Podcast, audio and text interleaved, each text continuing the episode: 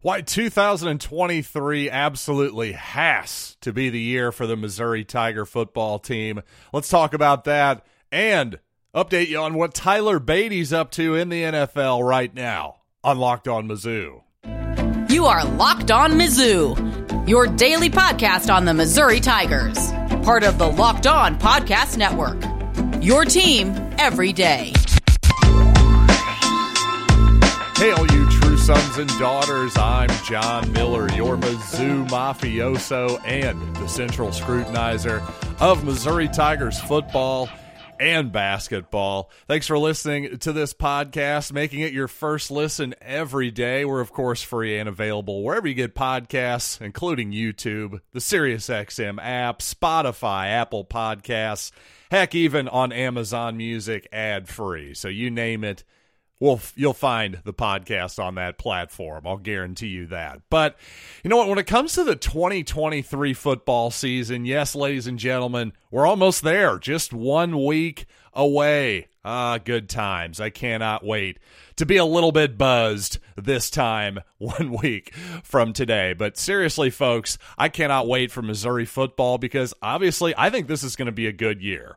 I did my game by game predictions, well, a little early this year. I did them all the way back in July now. And as of this moment, I have no real reason to change any of my predictions. And without going over it all over again, you can check it out in the archives if you like. I have the Tigers as an 8 and 4 ball club, being right inside the top 25. I think initially I said, "Hey, I got them 16th." And that's probably a little too high for an 8 and 4 team after really looking at it. Let's say Missouri's the 21st team, best team in the country. That's kind of what I'm thinking right now because I just number one, I like this defense a lot. I've said it all off season. It starts with Ennis Rakestraw, Kris Abrams-Draine on the outside, two really good linebackers and Ty'Ron Hopper and Chad Bailey. And by the way, some really good defensive tackles up the middle. A lot of depth at that position. And the reason I actually bring up those uh, three positions in particular, not only are they real strengths of this Missouri defense, but boy, those units are going to be looking a lot different in 2024. Now, we know for sure that, for instance, on the inside, Jayden Jernigan, Josh Landry, Realus George, they're all going to be they're all going to be done with their eligibility next season. Darius Robinson, of course, going to play a lot of three technique on the inside as well. He's going to be done with his eligibility this season. I strongly suspect Christian Williams, who has NFL prospects for sure. He'll probably be moving on to the next level as well. Same deal with Chad Bailey, same deal with Ty'Ron Hopper. Now, Chad Bailey is definitely done with eligibility. I think Hopper will just choose to move on, much like Kobe Brown did for the basketball team this past season, move on to the next level. I think he's proven about all he's going to prove in college. In fact, if it weren't for name, image, and likeness, I think a lot of these guys I've mentioned already probably wouldn't have returned this season. So, honestly, as a Missouri fan, hey, thanks, guys, for coming back. I know you're doing it for your own reasons, but just as a Missouri fan, I'm, I'm definitely happy to see you. I definitely don't feel entitled to another season from Ennis Rakestraw or, or, or Jaylon Carlies or any of these guys. But the point here is that, man, I, th- I just think the Missouri defense this season has a chance to be great. One of the best defenses we've seen at Missouri in a long time. But boy, after next season, it's almost certain they're probably going to take a little bit of a step back. Obviously, the transfer portal in this day and age can mitigate a lot of that problem, but odds are if we're to if I am I'll, I will not say we, I'll say me. How about that? If I am going to give the Tigers a ton of credit this season for having returning production on defense, well, it'd be pretty hypocritical for me to just hand wave away the lack of returning production on the defense next season. So, what all this adds up to is that makes really this is a pressure packed season for the Tigers. I expect they're going to be pretty darn good. But at the same time, if they falter, not only is that whatever you think about Eli Drinkwitz's job security, next season is just not going to be looking nearly as up. I won't be as optimistic as I would be about this season. Let's put it that way because unless I see major strides forward with the offense, it's just hard to believe that Missouri has a chance to be as good next year as they do this year. Unless, again, you enter the transfer portal, you get some plug and play guys, and, well, maybe Williams Nwaneri really is that good. Maybe this guy comes in as a true freshman and just wrecks people. And that doesn't usually happen on the defensive line as a true freshman. So I want to be realistic here, but at the same time, if Nwaneri truly is a generational type prospect, well, maybe he can come in and immediately be not only an impact player, but a borderline star immediately. And we've actually seen it at Missouri before. In fact, about 25 years ago now, Justin Smith stepped onto campus in 1998 and was just immediately not only a difference maker, but frankly, a men among boys and a guy that just I don't know, was well ahead of his time in so many different ways, I think.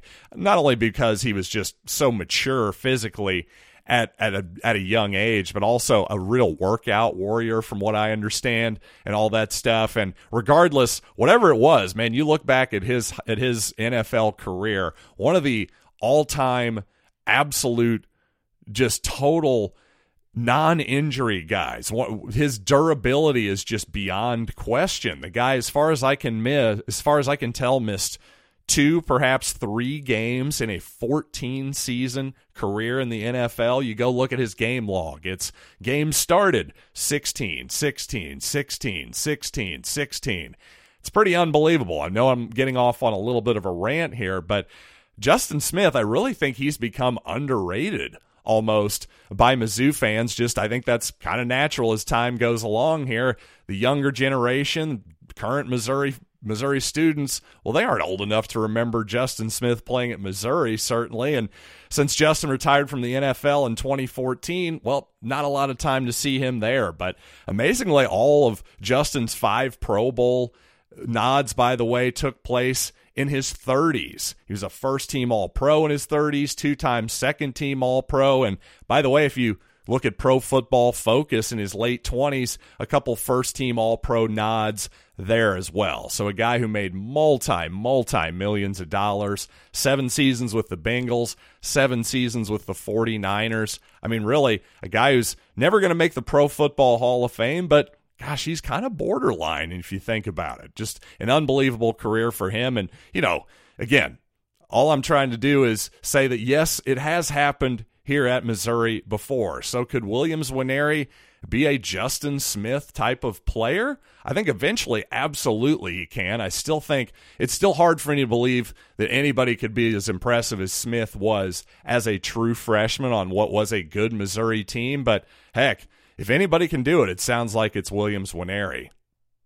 And while obviously Justin Smith is one of my favorite Tigers of all time, you know what? In recent years, I think Tyler Badie might be my favorite Tiger, at least of the Eli Drinkwitz era, maybe the Barry Odom era. You include just the whole post Pinkel era. I, maybe Tyler Badie might be my guy. I always just really enjoyed him as a player. So, you know what? I wanted to give you an update on his NFL status right now. The Denver Broncos brought him in this past season more or less to be their third running back. Well, how's how's that going so far here in training camp? I want to tell you what's happening with my man Tyler Badie coming up. But first I want to tell you that for a championship team, it's really all about making sure every player is a perfect fit. It's the same thing when it comes to your vehicle. Every part needs to fit just right. So the next time you need parts and accessories, head to eBay Motors with eBay Guaranteed Fit.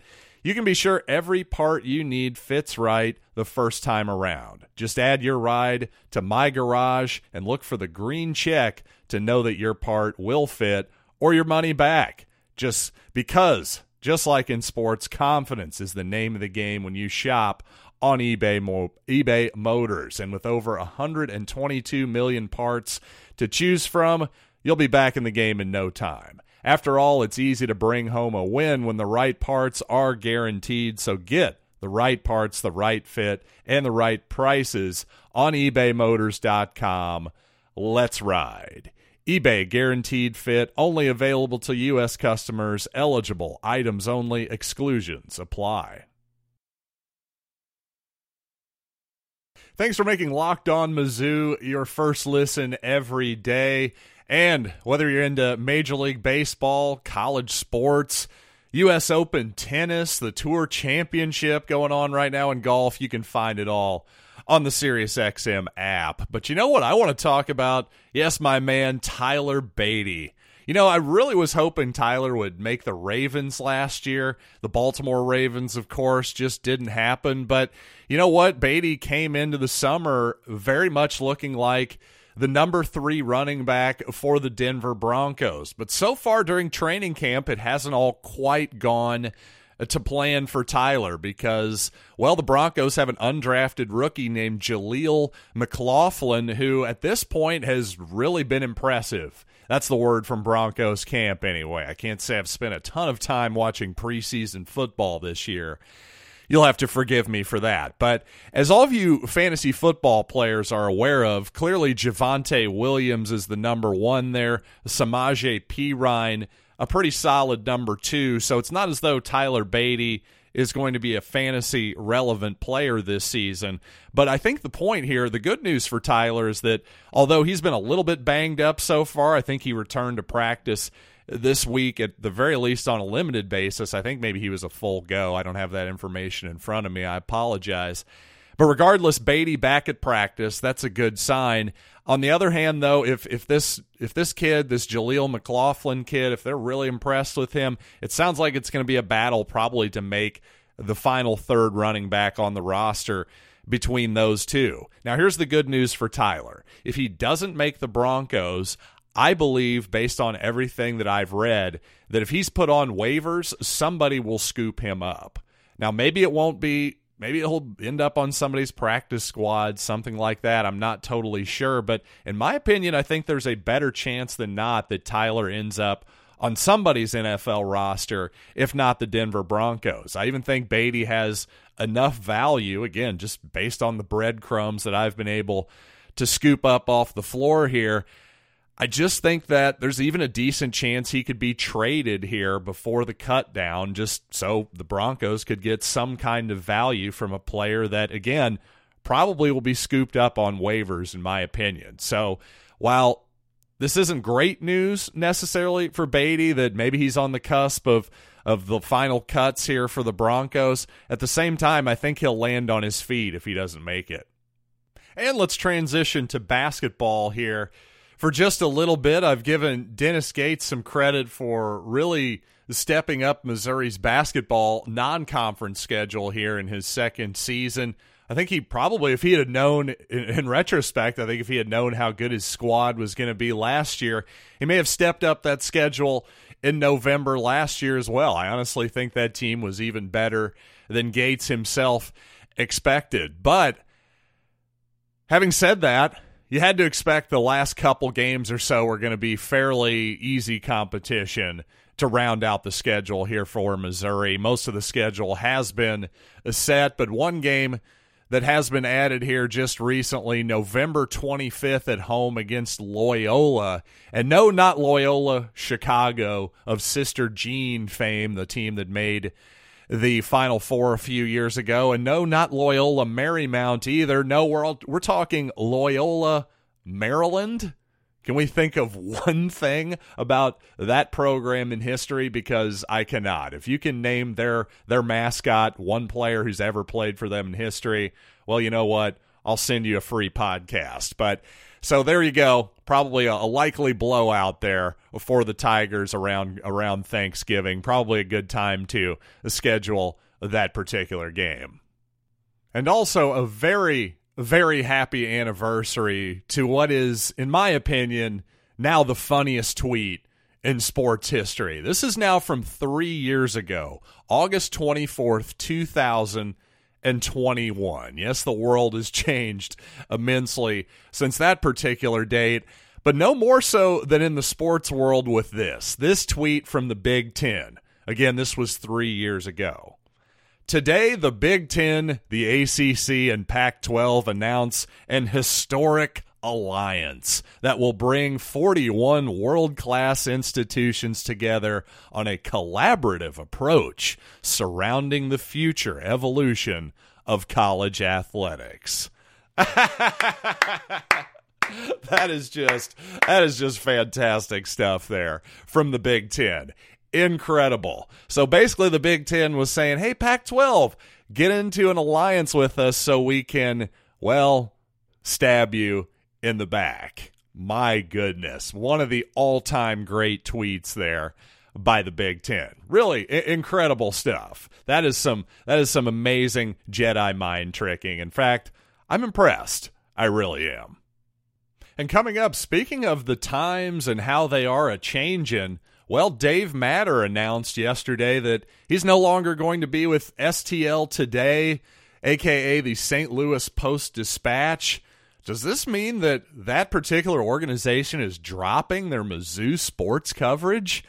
Well, you know what? Let's talk about that and the future of this business that I am now a part of as well. But first, I want to tell you that this episode of Locked On Mizzou is brought to you by BetterHelp. And sometimes in life, when you're dealing with decisions, whether it's around your career, your relationships, well, therapy helps you stay connected to what you really want while you navigate life decisions. So you can move forward with confidence and with excitement. And I'll just tell you, obviously, the last few years, I think people have gotten a lot more isolated. And I just think a collaborative approach to any type of decision making, just helping helping you talk things out at the very least. Well, I think that, in my opinion, is one of the most important and helpful aspects of therapy. I really do. So if you're interested, visit betterhelp.com slash locked on college today to get 10%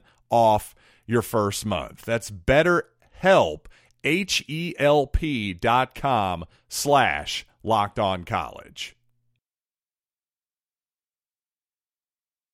I'd say we Missouri fans have been pretty lucky over the years to have Dave Matter as a part of the Mizzou beat. And well, fortunately, even though Dave announced that he's no longer going to be covering the beat for the St. Louis Post Dispatch, he is going to be covering the Tigers in, in some capacity or another. If if he's, I don't think he's announced what his next venture is going to be. If I miss that, apologies. I don't believe that I have. I just checked my my X feed, nothing popped up. So regardless, though, I think Dave's going to be around the beat, but Interestingly to me, though, how does this exactly help the St. Louis Post Dispatch?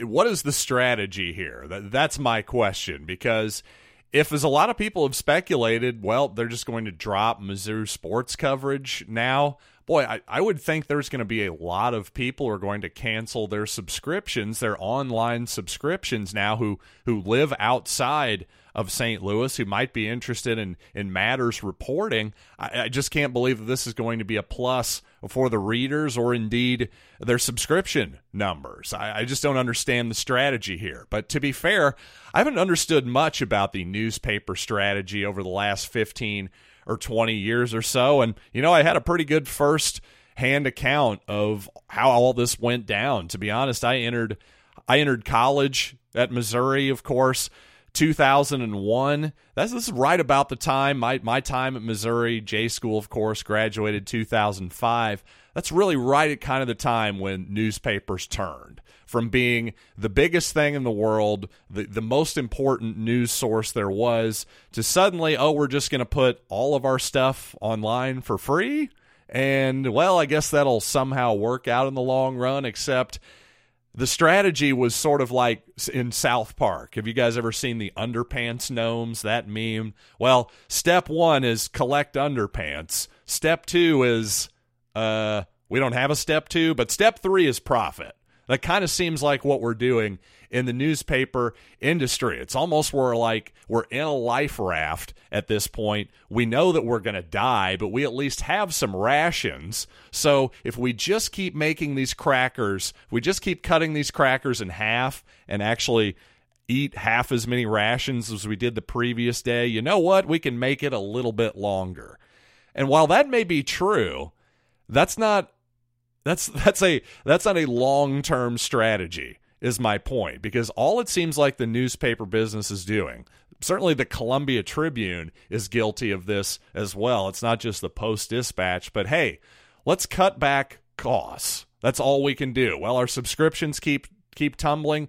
Let's not figure out a way to provide more value for our readers. No, let's just keep Drop, let's just keep cutting staff, keep cutting reporters, hire younger and younger people who are willing to work for not very much. And by the way, how are any of these people ever going to have a career if when they start to get good, oh, you're 28 and you want to raise, ep, you're fired. We're going to hire some new 22 year old now. How is this a sustainable plan for an industry? Honestly, the whole newspaper thing, it just needs to die. It all just needs to go away. All these giant corporations who are trying to keep making it a thing or making it happen. I, I really don't understand what the strategy here is, other than, again, just trying to stay alive on the life raft for another couple days. Because long term, what is the strategy here?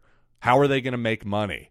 Well, in theory, they would make money by providing their readers with value, providing them with information that they can't get anywhere else. Well, the days of the newspaper, physical newspaper, is obviously done, and this whole this whole industry never figured out that gee, maybe giving away something for free that people used to pay for, yeah, and then trying to make them then put that toothpaste back in the in the tube there and and make them pay for it again. It's just madness. It was never going to work and all of these people who when I was in J school acted like, well, you know, newspapers, it's so important. We don't need to worry about making money.